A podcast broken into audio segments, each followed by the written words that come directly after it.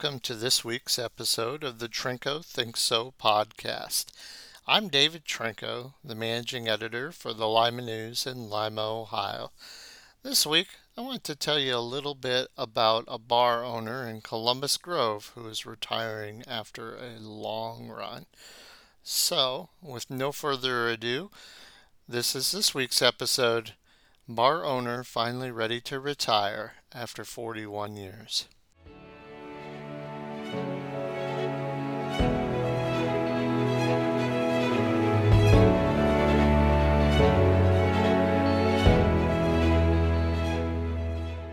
There are a couple things you need to know before you walk into Miller's Lunch.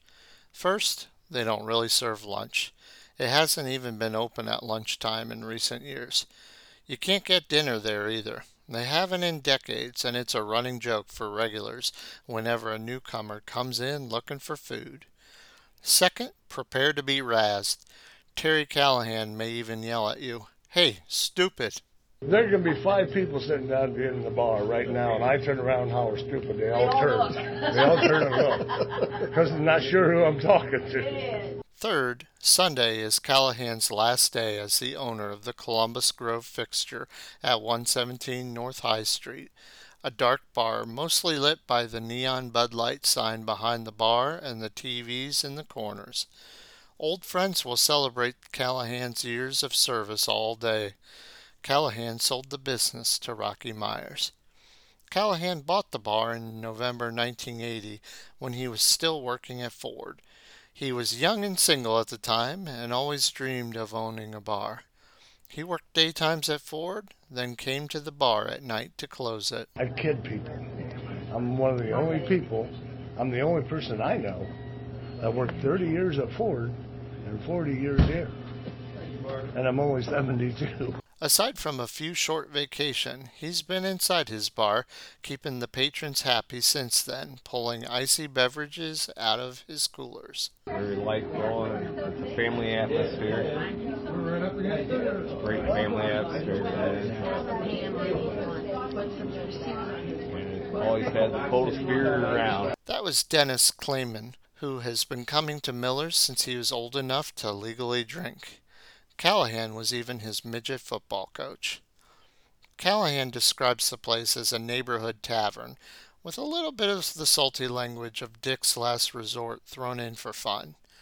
That's what attracted Myers to the place, too. We just started coming up here when we were younger and stuff, and it was just like it's like Cheers, you know. You walk in, everyone's happy, knows your name. Uh, it's like a second home to a lot of my friends and family members. Callahan met his wife, Barbara, while working at Miller's.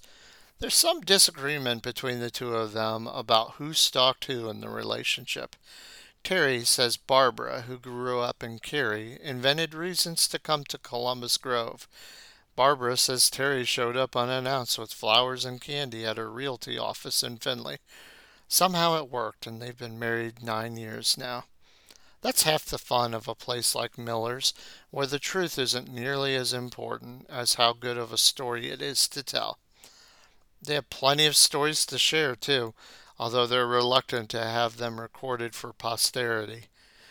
There's a funny picture behind the bar from Callahan's 60th birthday party when they hired old looking dancers and somehow convinced Callahan to put on a Tarzan costume. Callahan chuckled about other oddities walking into the bar of a farmyard nature, like patrons bringing in chickens, sheep, goats, and even one wild turkey. They're all good memories, especially when the bar's packed for Ohio State games and people bring in food to share for game days. They even have an OSU helmet hanging from the ceiling, placing a Buckeye sticker on it for each victory in a season. The retirement's been a long time coming, as has the often postponed sale of the bar to Myers. They've been discussing it for about ten years, said Callahan's wife, Barbara. He was interested. And then Terry would talk about doing it, and then he'd get cold feet and couldn't do it. This was his baby. But finally one day he said, I'm doing it. And that was it. Myers couldn't quite believe it either until Callahan signed the papers to complete the deal. He doesn't have big plans for an overhaul. He'll keep the Miller's Lunch name. He's considered updating the bathrooms and adding draft beer to the bar. He's even thought about adding some food in the future. Right now, he's learning that Callahan made the business look a lot easier than it is, managing his beer inventory and keeping good records. The way it looks up here, he just kind of goes with the flow, you think, but he's got a lot more detailed um, records on everything. I mean, it's just that's that kind of impressed me. I didn't expect all that when he handed all the information over to me what I'm going to need. Now it's on to the next phase of life for Callahan and his bride. He said he's looking forward to traveling and visiting his daughter in Columbus more. While he said he has always had great help, the life of a bar owner kept him from ever being away too long. They're already planning their annual winter trip to Florida, except this year he won't come back after a week. And when he's in town, he said he'll still visit Miller's Lunch, the home away from home he's shared with his friends in Columbus Grove for the past 41 years. He'll just be on the other side of the bar.